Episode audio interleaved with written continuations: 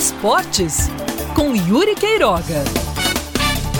E começamos mais um ano com a sensação que permeou o fim de dois mil e vinte e dos anos anteriores também. Os dois maiores exemplos de organização, trato com os colaboradores, respeito com o esporte coletivo que praticam e com os fãs aqui na Paraíba não são do futebol. São do basquete, com a Unifacisa, e do futebol americano, com o João Pessoa Espectros. Um já está totalmente profissional, o outro, ainda que não seja cem por cento assim, age com total profissionalismo.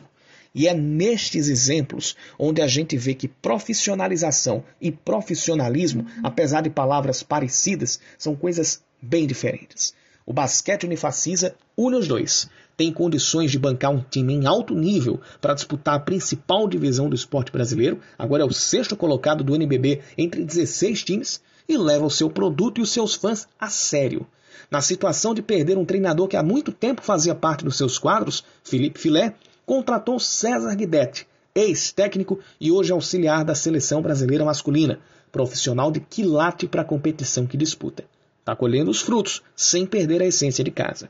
Já o João Pessoa Espectros é bicampeão nacional de um esporte que está ganhando adeptos, mas que ainda não tem o aporte financeiro que o basquete já tem há um determinado tempo. E do jeito que dá, consegue se organizar e fazer espetáculo.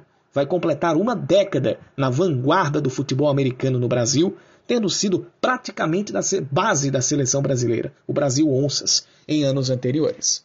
Enquanto isso, o futebol masculino, que já é profissionalizado, anda longe de ser profissional por aqui. Tem tido lapsos de profissionalismo, que logo logo são apagados. E é a grande questão a se resolver. Quando é que o profissionalismo vai virar uma mentalidade, um modus operandi? Profissionalismo, isso está bem provado pelo caso do João Pessoa Espectros, não é possível de fazer somente com dinheiro. Claro que se tem que compreender que esporte profissional é uma, entre aspas, brincadeira cara. Envolve investimentos cada vez mais altos para se alcançar o alto nível de rendimento. Mas do mesmo jeito que alguém consegue ser bem-sucedido só com o que tem nas mãos, alguém tem muito nas mãos e não consegue desenrolar nada. Aliás, faz é perder aquilo que tinha. Foi o que aconteceu com o Botafogo depois das vacas gordas ao final de dois mil e dezenove e agora enfrentando uma crise financeira. Foi o que aconteceu com o Campinense, que chegou à Série B em dois mil e nove, foi campeão do Nordeste em dois mil e treze, vice em dois mil e dezesseis e agora está atolado em dívidas. Foi assim com o treze, dono de campanhas memoráveis em competições nacionais e que estava tentando construir uma hegemonia no futebol paraibano na década de dois mil, mas que afundou, ensaiou um retorno e caiu de novo.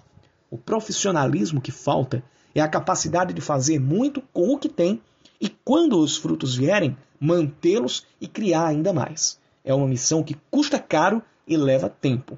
É a maior inimiga do imediatismo, corriqueiro entre organizadores, patrocinadores e torcedores do futebol.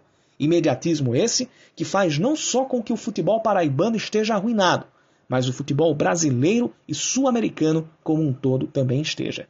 E que, infelizmente, também atinge em escala nacional esportes como o futebol americano e o basquete, mas que não apaga os bons exemplos, especialmente vindos de cá, de onde o profissionalismo consegue ser mais forte que a profissionalização, ainda que esta seja essencial.